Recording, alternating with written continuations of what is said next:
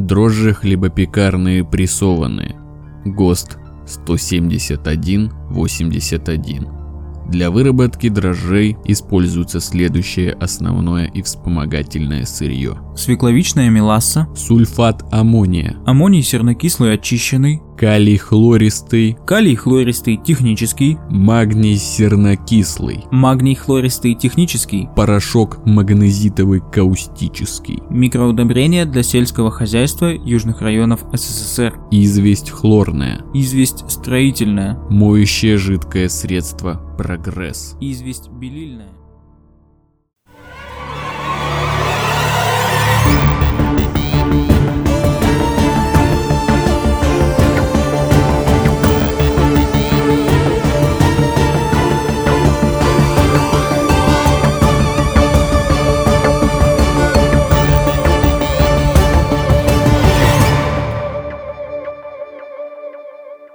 Всем привет! Это подкаст «Заговор». Меня зовут Андрей. Привет, я Витя. Мы подкаст о конспирологии. Здесь мы рассказываем вам самые разнообразные теории заговора и стараемся делать это интересно и весело. А перед тем, как мы перейдем уже непосредственно к конспирологии, мы поговорим о том, что же у нас случилось нового в рубрике «Без лишних разговоров» так горячо любимой публикой. Че нового, Витек? Не, подожди, папа сказал, что слишком много чокаю. Что нового, Витек? Мило, мило. Да. Я закончил смотреть «Ходячие мертвецы». Я не знаю, я, наверное, вхожу в очень узкий круг людей, который посмотрел все 11 сезонов от и до. Это какая-то просто уйма времени. Не все из этого времени мне жалко, но последние, последние пару сезонов это была просто катастрофа, досматривал просто по инерции. Я не знаю, ты говорил, что тебе понравилось? А я смотрел только последние сезоны. Там журналистское расследование, одна из сюжетных линий в фильме про зомби-апокалипсис. Типа, что это вообще такое? Это просто ужас, причем кринжовое вообще. Ну, ладно, даже не хочу на это время тратить особо. Ну, в общем, вот, у меня теперь есть ачивка посмотреть всех ходячих мертвецов от и до. Когда мы смотрели, мучаясь, мучаясь, досматривали последние сезоны, я думал, я больше не, не возьмусь смотреть ТВ-сериалы. Ну, ТВ-сериалы делаются немножко в другом формате, да, мы все можем это заметить, чем стриминговые сериалы. Часовые серии по 8 серий в сезоне это удобно, а 26 45-минутных серий это вообще неудобно, типа как бы. Вот. И что же вы думаете? Закончив просмотр «Ходячих мертвецов», я начал смотреть Lost «Остаться в живых». Второй он тоже бесконечно долгий сериал про группу людей, которые выживают в сложных обстоятельствах. И, кстати, я сейчас, когда смотрю, я представляю, что вот во всем остальном мире ходячие мертвецы и зомби-апокалипсис, а тут его нет. На этом странном острове происходят другие странные вещи. То есть это одна вселенная? Да, да, да, одна вселенная, одна вселенная. Там уже, конечно, в Лосте умер человек, и он типа не воскрес. А в «Ходячих мертвецах» они воскресают после смерти независимо от того, инфицировали их или нет. Но на этом острове происходит много странностей. Может быть, он просто до него не дошла болячка, или он находится где-нибудь там. Ну, узнаешь в Да, конце, он узнаю. А ты смотрел, да? 4, 8, 15, 16, 23, 42. Я не знаю, что это значит. Ты еще не досмотрел. Да, еще из прикольного, эта неделя была катастрофически ненасыщенной, поэтому одно из событий, которое меня порадовало, было то, что я, я красил вчера балкон, а потом иду по улице и думаю, блин, что у меня лицо щипит? И я понял, что обгорел. Все, в нашу жизнь пришел кайф. Можно обгореть. Это всегда круче, чем когда можно замерзнуть до смерти, согласитесь. Клево, когда на улице можно обгореть, а не замерзнуть до смерти, если уснуть. Вот. Так что клево. Мир, труд, май, все дела. У тебя что нового? А у меня ничего нового. Ты хотя бы обгорел. У меня даже такого масштаба события не произошло. Поэтому предлагаю переходить к выпуску. Да, но для начала напоминаем, что у нас есть социальные сети, в которых мы выкладываем материалы к выпускам, конспирологические опросы и теперь еще мемы. Мемы, кстати, пользуются популярностью. Они набирают больше реакций, чем выпуски. и материалы. Но мы тоже любим мемы, так что мы вас прекрасно понимаем. Заценивайте наши мемы. Ссылки есть везде, где они обычно бывают. Э, есть мы в Телеграме и ВКонтакте. Сегодня у нас новая ветка конспирологии снова разблокируется, а именно гастрономическая конспирология. Что скрывает ваш холодильник? О, вот и будем узнавать потихоньку. Сегодня за нашим столом уже не в первый раз оказываются грибы, так сильно ненавистные мной.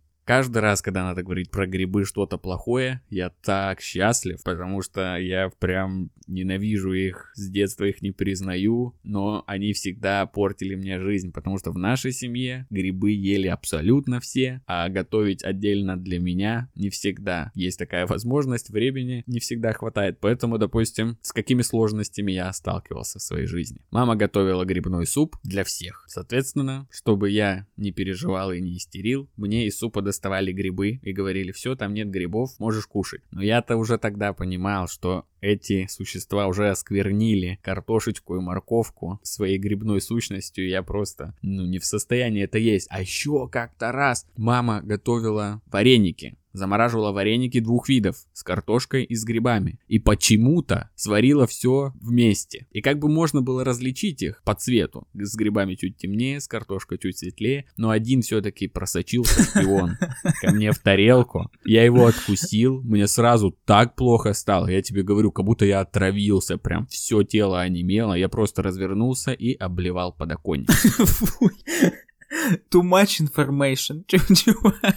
Поэтому, когда я наткнулся в интернете на статью профессора Высшей школы экономики Жанны Владимировны Карминой «Дрожжи убийцы. Гастрономическая конспирология и культура недоверия в современной России», я знал, что мы будем говорить про грибы обязательно и будем разбираться, что же это такое и почему они так опасны. У меня, кстати, такой же есть враг, это лук. Недавно, когда вот я был в гостях у родителей, я просто напомнил лишний раз об этом. И папа такой, хм, кстати, кстати, лук обычно девочки не любят.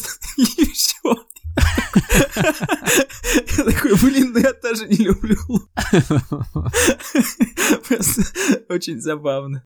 Но теории заговора про лук я пока не встречал, поэтому перейдем к дрожжевому заговору. Есть у нас в стране маленькая деревня, остров Залит.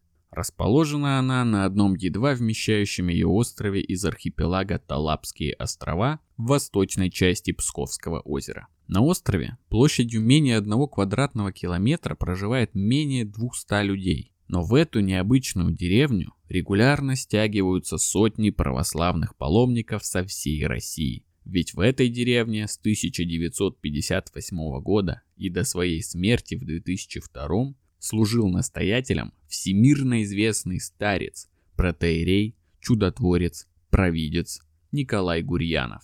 В эту самую деревню с паломниками в 2008 году, в день памяти этого самого старца, отправляется антрополог Жанна Владимировна Кармина. Там ее ждали службы, панихиды, крестные ходы, молитвы, а также шикарный стол с поминальными яствами. Не то чтобы веселое занятие, да? Легко понять, какая там была атмосфера в тот день. Крохотная деревня на крохотном острове с населением, стремящимся к нулю в день памяти покойного настоятеля церкви. Мрак. Тем не менее, Жанна была внимательна к деталям. Она изучала паломников, даже отстояла приличную очередь к дому, где жил Николай Алексеевич. Изучала быт местного населения, которое особо рада паломникам, которым можно продать пойманную рыбу и чуть-чуть заработать. Я в бытности студентом как-то ездил на вахту ну, подработать летом. Вахта была на острове, тоже она была на очень небольшом острове, ну, площадь, наверное, была больше, чем один квадратный километр, но тоже там несколько футбольных полей буквально, там стояли вышки, добывающие нефть. Вот я там прокладывал кабель, чисто механическая работа, ничего сложного. Но там я видел картину, которая произвела на меня одно из самых ярких впечатлений вообще в жизни, поскольку это остров, он находится, как вы понимаете, вокруг, вокруг него все в воде.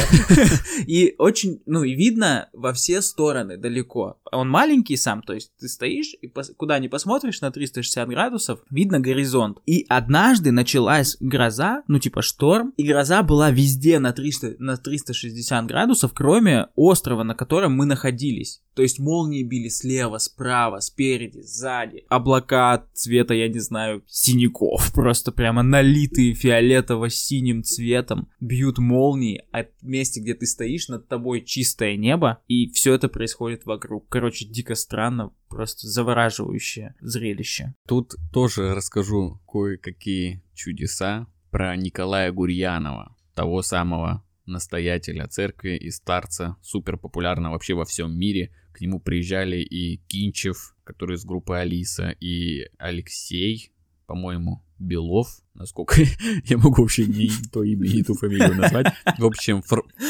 фронтмен группы Парк Горького, который Moscow Calling пела. Ну, короче. И вот этот старец был знаменит благодаря своим чудесам.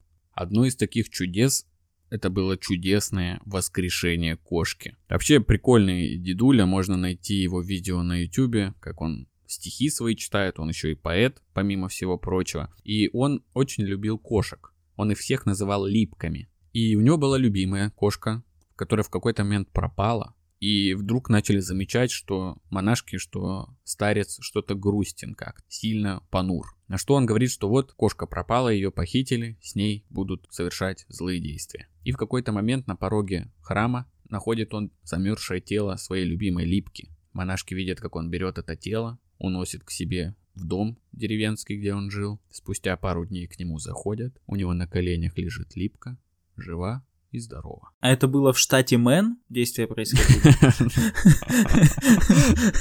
Вернемся на остров, да, пожалуй? Да, возвращаемся на этот невероятный остров. Тут нужно сказать, что в подобных местах, в атмосфере паломнического трипа, а тем более на острове, инфополе полностью меняется и становится отличным от привычного. Жанна рассказывала, что вся актуалочка там к людям приходит через буклетики, листовки, брошюры, которые там распространяют консервативные христиане. Соответственно, вся информация в таких материалах – это взгляды этих самых фундаменталистских религиозных общин на повесточку, современный быт и так далее. Листовки сами по себе довольно своеобразные, написаны по правилам дореволюционной орфографии со всеми этими ятьми, фитами, ижицами и обилием твердых знаков. А еще, конечно же, куда без этого, пропитаны идеями антирусского заговора. Все вокруг норовят разложить нашу мораль, нравственность и, конечно же, уничтожить, поработить и прочее, прочее, прочее. Среди них Жанна находит листовки, которые называются «Закваска русская» и «Давайте хлеб по-русски печь». Пока все хорошо, ничего не предвещает беды. Ну, судя по названию, просто какие-то традиционные рецепты хлеба. Хорошо, даже интересно. Но стоит только перейти к содержанию этих листовок, как становится не по себе. В листовках сообщается, что существуют некие термофильные дрожжи, способные выживать при температуре 400 градусов. Это изобретение гитлеровских фашистов, которое они хотели внедрить как биологическое оружие для уничтожения нашего народа. И у них получилось. Они ввели в наш рацион продукты на термофильных дрожжах. И ныне, начиная от хлеба и кефира, нас откармливают ракообразующими, уничтожающими кишечные бактерии, разъедающими клеточные мембраны и разлагающими весь организм, образующими гнилостные процессы убийцами. Вообще термофильные дрожжи это немножко другое в обычном понимании. Это дрожжи, которые там выживают при температурах 45 градусов. Но тут имеется в виду какие-то лютые, фашистские, неизвестные нам дрожжи, которые могут и при 400 градусов продолжать функционировать. Каждая листовка сопровождалась разворотом ГОСТа 17181, часть содержания которого мы уже зачитывали во вступлении. Это такой у них своего рода главный пруф. Нацисты изобрели дрожжи убийцы и теперь мы поглощаем их и гибнем? Не верите? Почитайте, из чего делают те самые дрожжи читаешь ГОСТ 17181 и видишь там сульфат аммония, известь хлорная, калий хлористый, технические и прочие жутко звучащие в контексте пищевой промышленности вещества и думаешь, ну-ка, блин, давайте-ка все-таки по-русски хлеб печь. Еще забавно, что на этих листовках, которые раздают в этих общинах, ГОСТ сам по себе с гербом СССР, но герб перекрыт, перечеркнут прям сверху на него налеплен православный крест. Типа церковь ставит крест на гербе Советского Союза. Ну да ладно, к этому ГОСТу мы еще вернемся и в нем разберемся, поговорим о нем. Интересная штука. Вообще, кстати, вот эта тема с... Ты сказал, что крест на советский герб, и типа это у них такой биф что, ну, Советский Союз против... Да, да, да, да, да. Но у нас же прикол в том, что эти все эстетики, истории между собой прям, ну, насильно дружат. Я вот недавно был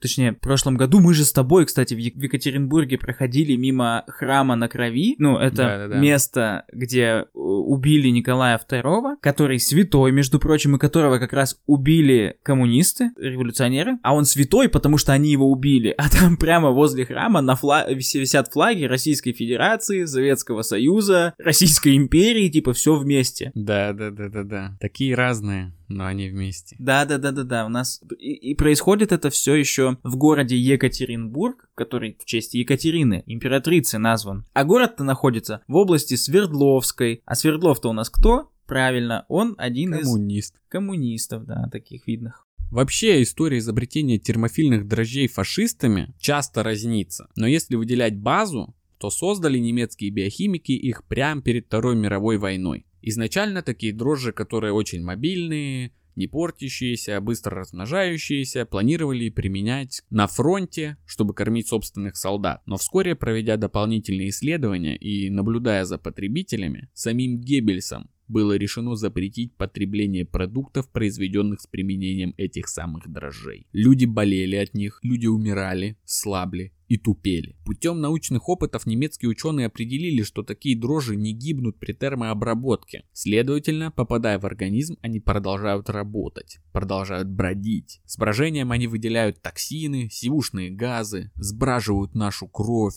дестабилизируют наш кислотно-щелочной баланс и обладают сильнейшими канцерогенными свойствами. Эти самые дрожжи-убийцы способны уничтожать наши лимфоциты, отчего организм должен постоянно бросать свои ресурсы на борьбу с ними. В результате, конечно, наш иммунитет быстро изнашивается. Еще якобы возникающие при дрожжевом брожении газы давят на диафрагму, которую в свою очередь сдавливает нижние доли легких, мешает дышать и перестает оказывать присасывающее действие в грудной клетке, которое притягивает кровь от нижних и верхних конечностей, головы в легкие. Самая настоящая жуть. А ты знаешь, что дрожжи, они по жизни холостые, и что им не надо жизни золотой? Ну, потому что они бродят. Нет. Они бродят, а значит, они бродяги. А значит, они... Кто-то сейчас наверняка прикололся, Витя, из наших слушателей. Ставь песню просто потом. Не буду я вставлять. А бродяга. Но я не буду сам петь, я уже надоело мне самому петь.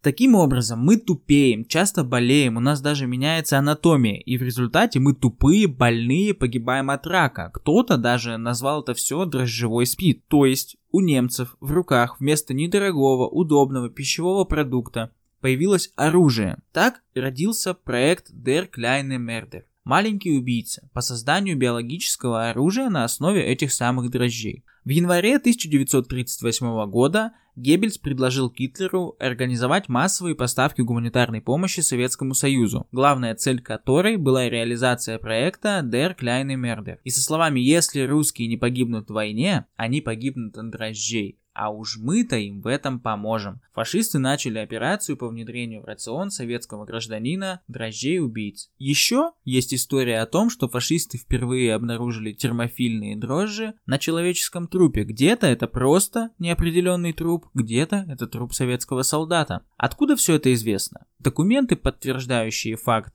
существования операции Der Kleine Mörder и прочих деталей типа цитата Геббельса, были обнаружены исследователями в трофейных послевоенных архивах Ленинской библиотеки. Когда искатели правды хотели взять эти документы, чтобы их копировать и обнародовать, им это сделать запретили, а после этого документы были засекречены. Неудивительно, да, что сотрудники Ленинской библиотеки запретили изобличить дрожжи. Ведь дрожжи являются грибами, а Ленин, в свою очередь, являлся самым влиятельным грибом в истории. Вот и поэтому он покрывает все... А еще он был, по-моему, немецким агентом. Это же тоже есть такая теория, что он немецкий агент. Короче, тут все переплетено. Блин, я недавно, кстати, наткнулся на классную теорию о том, что жалко, что мы это не включили в выпуск про Ленина гриба.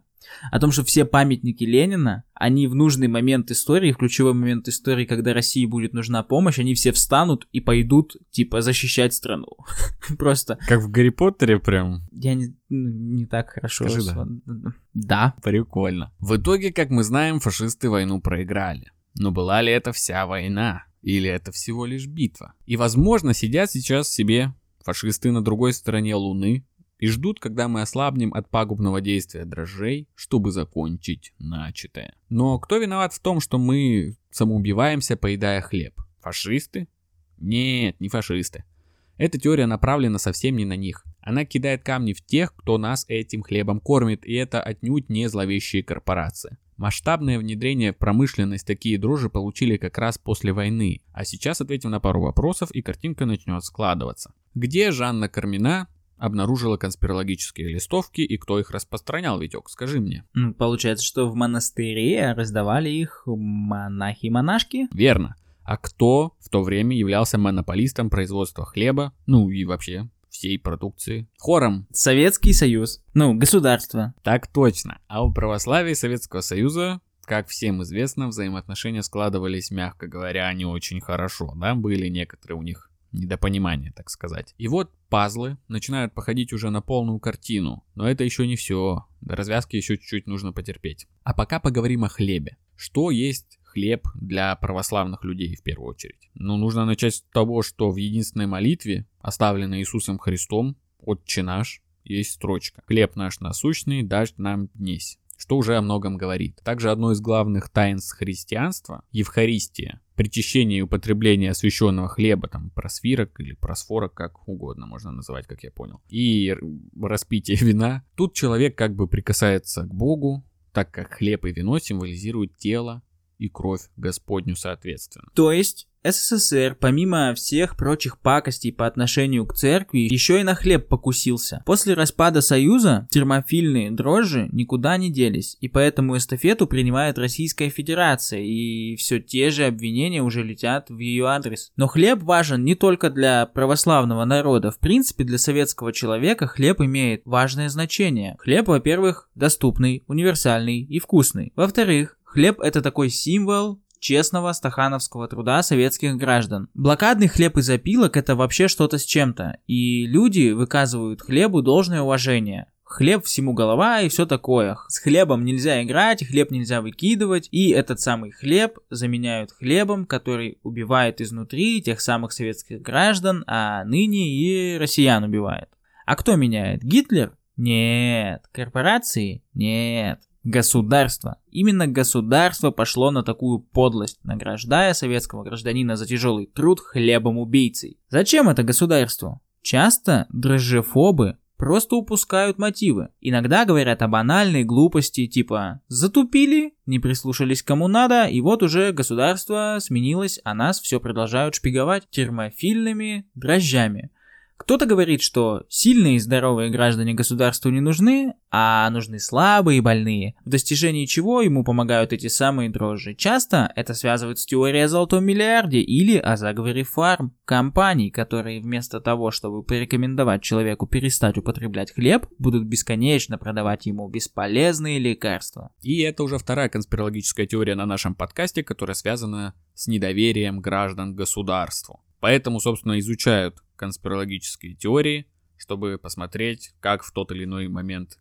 времени, какие были настроения у людей, собственно, что их пугало, то и являлось зачинщиком той или иной конспирологии. Первый раз мы говорили о численности населения, теория о том, что многие верят, что в России давным-давно не 144 миллиона человек проживает, и это тоже связано с недоверием государства, потому что эту информацию нам, собственно, оно и предоставляет. Тут то же самое. Да, если тут такое небольшое отступление к классификации или выявлению признаков, скорее выделению признаков теории заговора, а фашисты, да, все пошло от фашистов, мне кажется, это тоже есть такая, такое семейство теории заговора, где корни ведут именно к фашизму. Да, кстати, это у нас первая теория заговора, где все пошло от этих засранцев. Угу.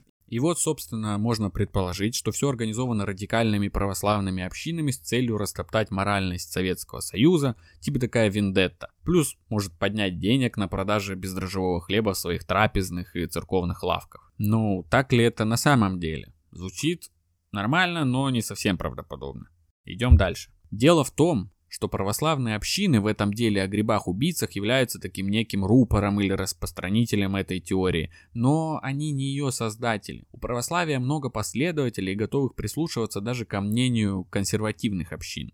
Дай брошюру о фашистских дрожжах старушке в платочке, пришедшей на службу, и будь уверен, что завтра она будет рассказывать это своим внучатам и предупреждать их о смертельной опасности хлеба. Это своего рода целевая аудитория данной теории заговора. То есть, чтобы все сработало, нужно было законнектиться с видными людьми из той части православного христианства, которая готова способствовать распространению дрожжефобных настроений, а именно к православным фундаменталистам. Так и произошло, и это сработало. Теория уже давно вышла за пределы религиозных общин.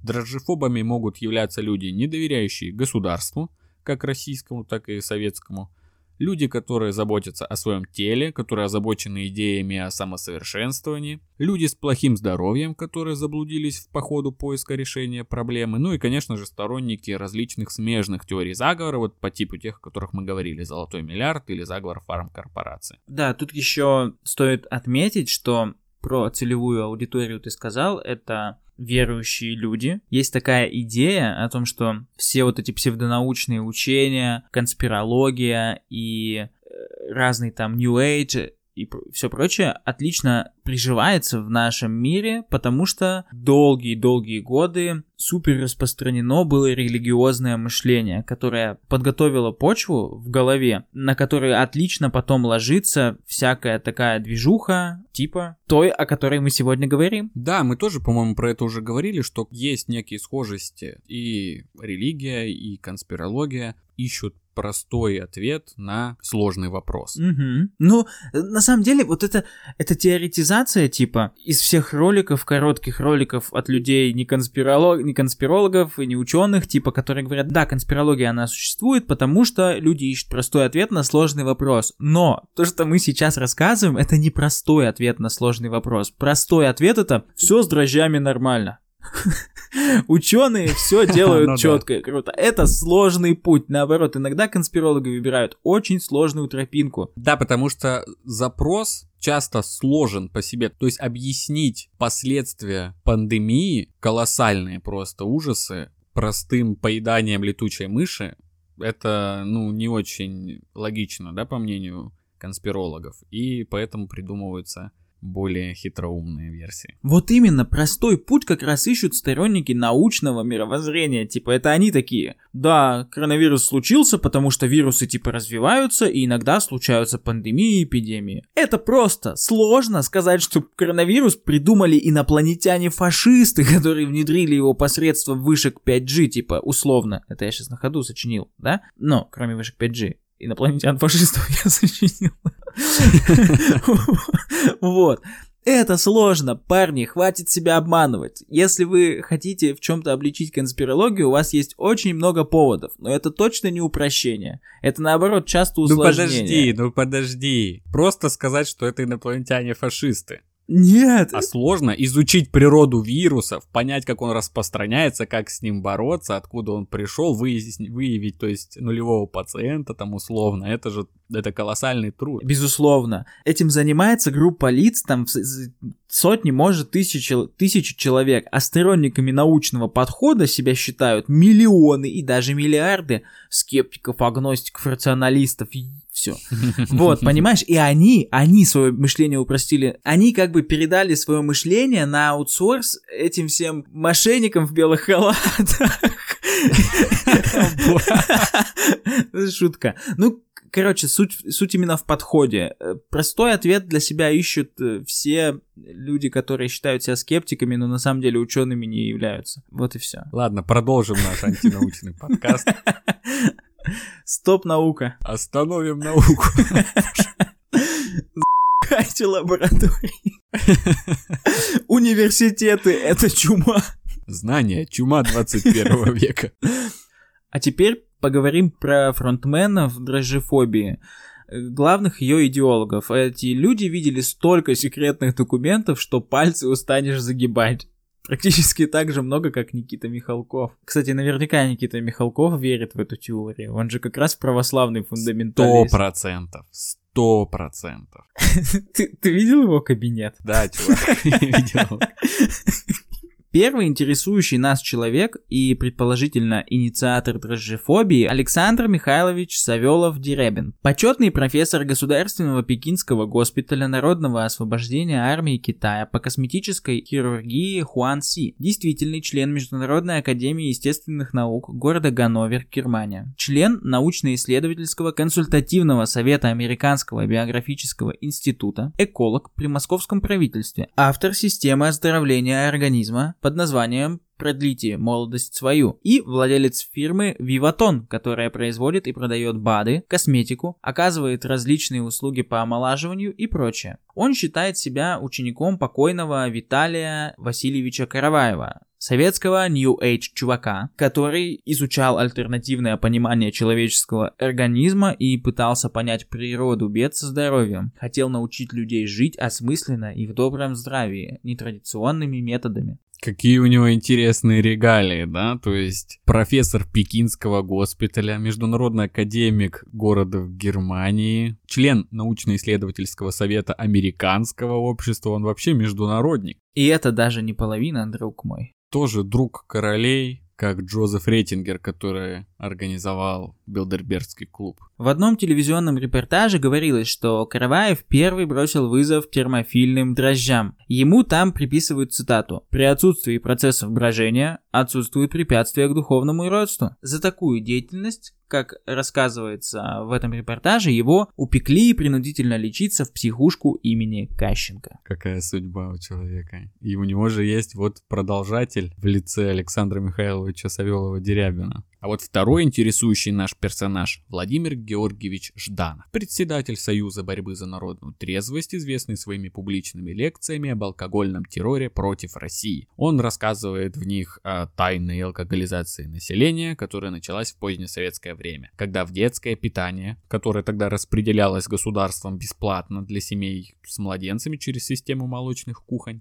ввели кефир, который содержал небольшой процент алкоголя. Жданова волнуют вопросы депопуляции России. Главной проблемой, по его мнению, тут является централизованное спаивание населения. Жданова больше интересует, конечно же, присутствие дрожжей не в хлебе, а в напитках от кваса до водки. Но хлеб тоже опасен, по его мнению. Вообще, как работает та самая алкоголизация, по мнению Жданова? Он, кстати, сам с этим сталкивался. Жданов говорит, что наш организм выделяет эндогенный алкоголь. Ну, то есть в процессе жизнедеятельности у человека в организме вот так происходит. А мы, если начинаем потреблять алкоголь извне, тормозим процесс его внутренней выработки в организме и становимся тем самым зависимыми от постоянного потребления алкоголя извне. То есть это как с гормонами работает. По-моему, с гормонами также. То есть если начинаешь колоть себе какие-то гормоны принимать, у тебя в организме атрофируются железы, которые их выделяют, и тебе постоянно приходится принимать гормоны извне. Тут то же самое, как говорит Жданов, только с алкоголем. Он прям ненавидит дрожжи и алкоголь прям искренне. И он в своей лекции «Алкогольный террор против России» даже говорит, что алкоголь – не что иное, как моча дрожжевых бактерий сравнивает их с чем-то таким А вино? Отвратным. А, там же тоже процесс брожения, да, правильно? Да, вино, скорее всего, моча дрожжевых бактерий с больными почками. Фу. А вообще-то вином причащаются, так что ошибочка. Хм, так-то да. Но еще интересное видео есть на ютубе. Просто обзор, обзор всего меню Black Star Burger. Что-то из трендов, да, порекомендовал тут. Нет, есть видео, короче, где за большим столом в каком-то помещении собираются, собственно, Савелов Дерябин, Жданов, еще несколько людей, представителей церкви с такими густыми бородами, в черных рясах. Стол накрыт, значит, некрасивого вида хлебом, то есть хлебом на закваске, безопасным хлебом, и они сидят там и разговаривают о том, как Россию уничтожают с помощью алкоголя, грибов, какие секретные они документы видели. И Жданов рассказывает, что он сам столкнулся с такой проблемой, когда, по-моему, его дочь не могла уже засыпать, будучи совсем младенцем, не могла засыпать без кефира. Алкоголичка уже с грудного возраста. Несмотря на милое личик. Да, милое детское личик. Я сегодня показал во всей красе свой музыкальный вкус. Вспомнил, вспомнил столько великих исполнителей. Жданов и Савелов Дерябин это вот основные лица дрожжефобии в России. Они продвигают эту теорию, выступают с лекциями, продают свои книги, DVD, БАДы, набивают себе репутацию защитников русского народа и православия. О, мейнстримная тема нынче. Да, дождались своего часа. Такие индивидуальные предприниматели в области альтернативной медицины и такой же альтернативной истории. Именно они получают максимум профита от страха людей перед дрожжами-убийцами. Есть, конечно, многие другие видные люди, тоже выступающие с лекциями, но их мы трогать не будем, они как бы не так сильно хаслят, как эти двое. Это парочка. Еще, конечно же, среди артистов, как и у любой, наверное, теории заговора, да, всегда находится кто-то среди там музыкантов, певцов, приверженец теории заговора. Тут можно отметить народную артистку РСФСР Жанну Бичевскую, которая более 20 лет занималась разоблачением дрожжевого заговора. А чё, что за Жанна Бичевская, такой не знаю. Ну, она своего рода шаман того времени. У нее в плейлисте песни «Русский марш», «Мы русские», типа того. Мы русские против дрожжей. Пойдем до конца. Сегодня караоке выпуск, видите. Все каверы Вити вы можете послушать на... Так, а теперь посмотрим на структуру этой теории и восхитимся, как сильно она играет на струнах русской души. Первое. Термофильные дрожжи изобрели фашисты. А фашисты — это абсолютное зло в понимании большинства наших сограждан. И нашим тоже. Травимся мы через хлеб.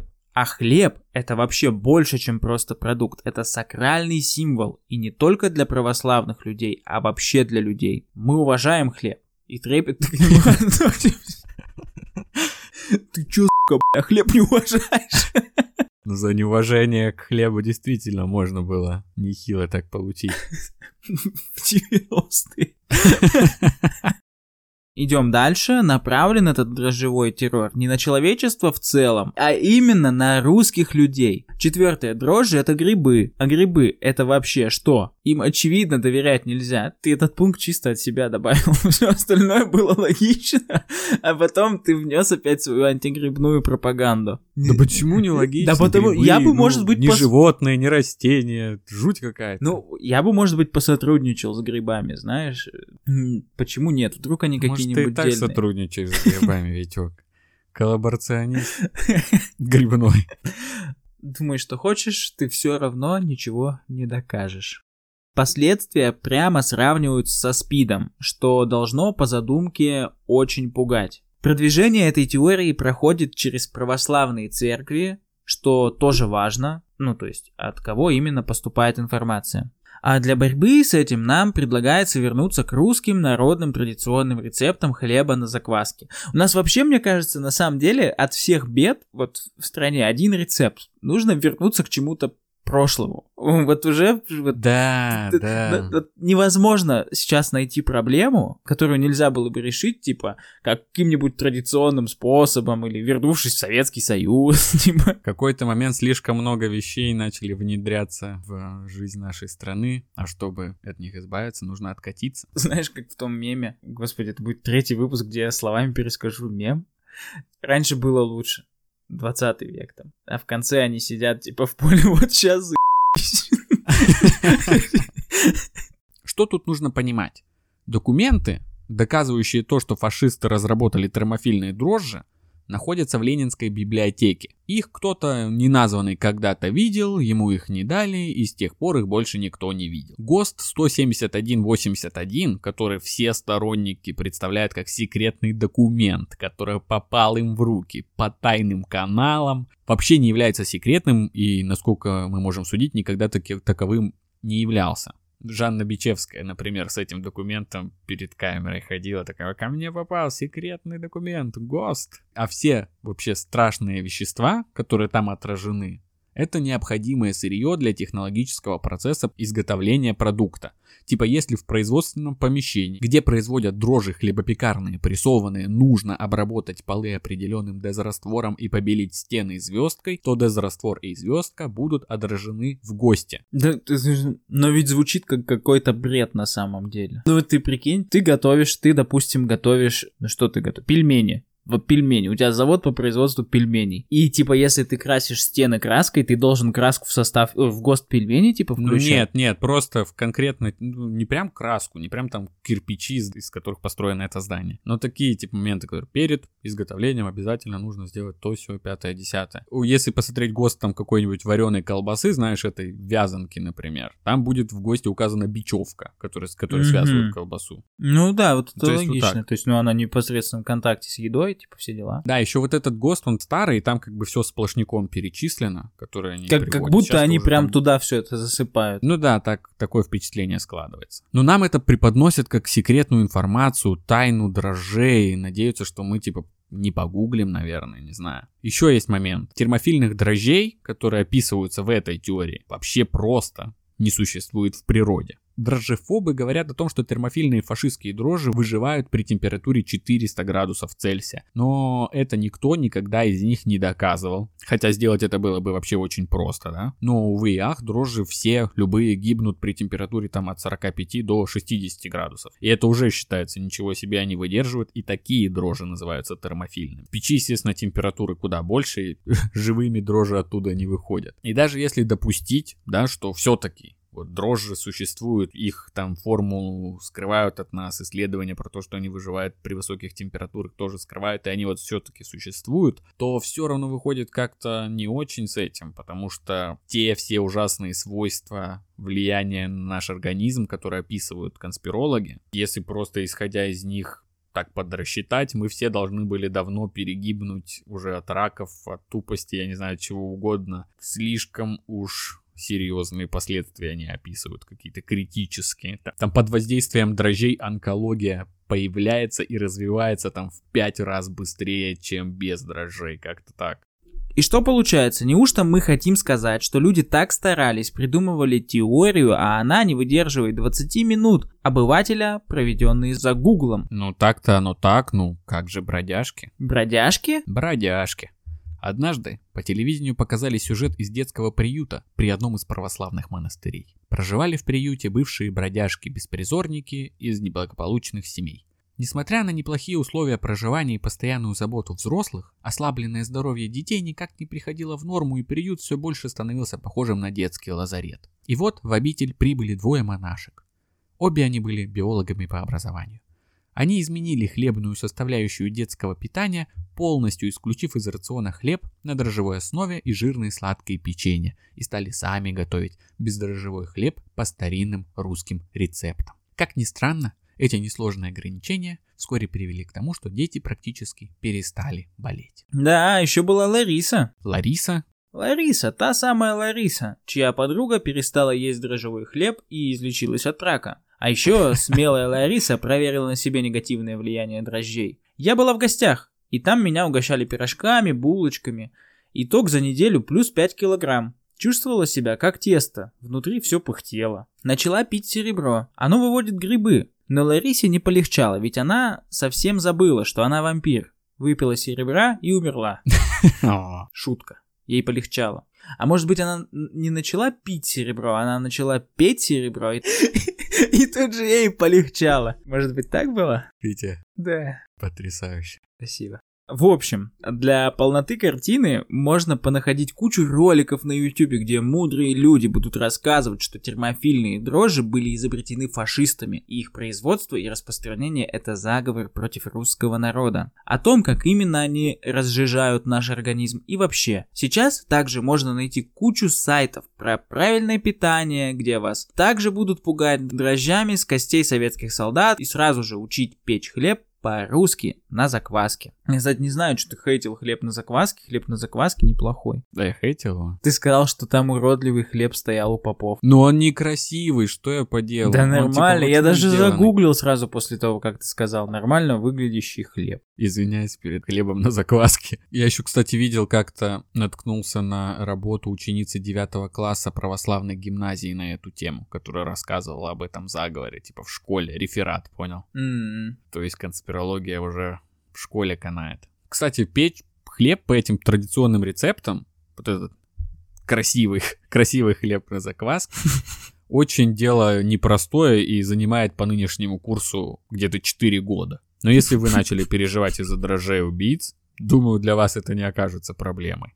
Но главное, если вы перейдете на бездрожжевую диету и будете проповедовать бездрожжевой образ жизни, пожалуйста, будьте сдержаны, потому что я тут наткнулся на травлю пекарей. Представляешь? Я вообще после того... Мы помнишь, мы с тобой обсуждали, у нас было в одном из выпусков, типа, неожиданные токсичные комьюнити. Ты мне тогда рассказал, что комьюнити кошатников и собачников токсичное. Да-да-да-да-да. Я тебе рассказал про то, что комьюнити, блядь, фигурного катания токсичное. Сейчас выясняется, что комьюнити пекарей тоже токсичное. Да, да, да, вообще в целом кулинарное комьюнити. Но если сложить токсичное кулинарное комьюнити, если туда присыпать щепотку дрожжефобии, да, это прям Мгм. бомба происходит. Потому что я прочитал как-то, что однажды Юлию Высоцкую, кто знает, это актриса и ведущая телепередач, самая популярная, наверное, из которых является «Едим дома», что ее затравили как-то под э, выпуском, и она пекла хлеб на дому. А я не то чтобы слежу за Юлией Высоцкой, я просто в детстве смотрел «Едим дома» по телевизору, и мне очень нравилось, потому что подача была уже тогда такая довольно ютуберская, блогерская. То есть как-то снимали типа около с руки, она общалась постоянно с человеком за камерой, там со своими подружками, у нее кто-то в кадре бегал, ну такой блог кулинарный. И это прикольно. Блин, блин, а ты видел недавно, типа, всплыла теория заговора, ну, точнее, один из, одно из проявлений эффектов Манделы. Ты помнишь, да, все эти передачи? Там же всегда так вкусно готовили, что саму покушать хотелось. Да-да-да. А там сделали подборку видео, и это была не только передача типа «Званый ужин», где э, вот эти самые передачи, но я не помню, была ли конкретно передача Юлии Высоцкой, но там готовят лютый трэш, типа вообще не похожий на вкусную еду. А в голове-то у нас это все засело как что-то невероятно вкусное, красивое, с телевизионной картинкой. А на самом деле иногда там проскакивали типа лютые, стрёмные сырники какие-то, некрасивая еда, невкусная еда. Причем я обратил внимание вот на Юлию Высоцкую еще где-то месяц назад, как ее затравили из-за дрожжей. И тут начало вот это всплывать, что рецепты Юлии Высоцкой ни один, если сделать по тому рецепту, который она говорит, не получится. У тебя жижа какая-то получится отвратительная. Подожди, так а,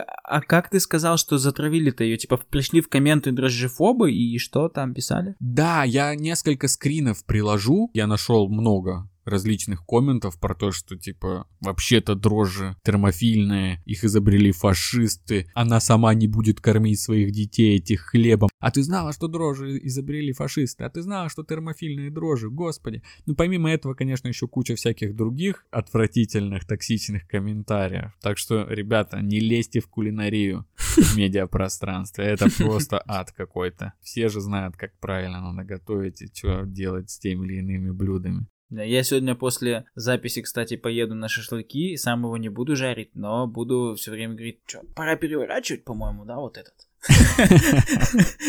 Теория подходит к концу, в принципе, вот и все, что можно сказать про дрожжефобию, отечественную теорию заговора. Блин, на самом деле, вообще 10 из 10. Мне очень понравилась теория. Она такая аутентично русская, вот отечественная, прямо настоящее импортозамещение. Я невозможно представить, чтобы такая теория появилась где-то, кроме как у нас, именно в такой форме. Тут вправду все и фашисты, и фашисты как зло, и православие, которое спасает нас от зла, и хлеб, который всему голова. Да, и надо вернуться к нашим традициям, к нашим корням, к нашим рецептам народным, чтобы от этого всего спастись. Кстати, на следующей неделе приходит очередь шляпы из фольги нашего невероятного шоу, поэтому присылайте свои теории заговора, придумывайте, продумывайте, присылайте нам на почту, мы будем их прочитывать и обсуждать вместе с вами. Но если вы думаете, что с грибными теориями на нашем подкасте покончено, то вы заблуждаетесь.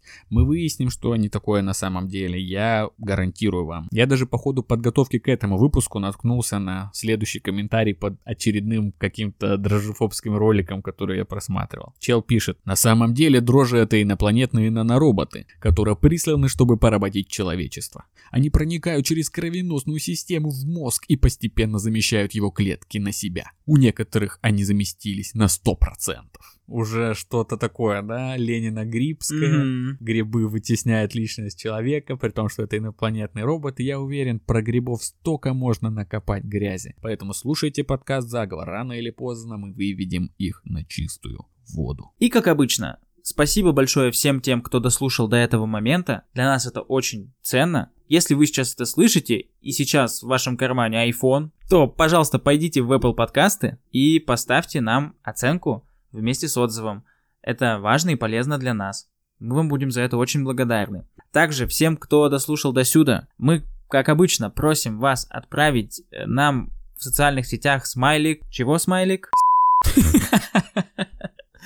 Ну, хлеба, наверное. Смайлик хлеба нам э, в социальных сетях под любым постом, который вам понравится, просто берете и отправляете туда смайлик хлеба, чтобы мы знали, что вы уже предупреждены, а значит защищены от дрожжей и их пагубного влияния. А мы отправляемся печь хлеб на закваске, чтобы избежать дрожжевого геноцида. Услышимся на следующей неделе. Пока. Всем мир. thank you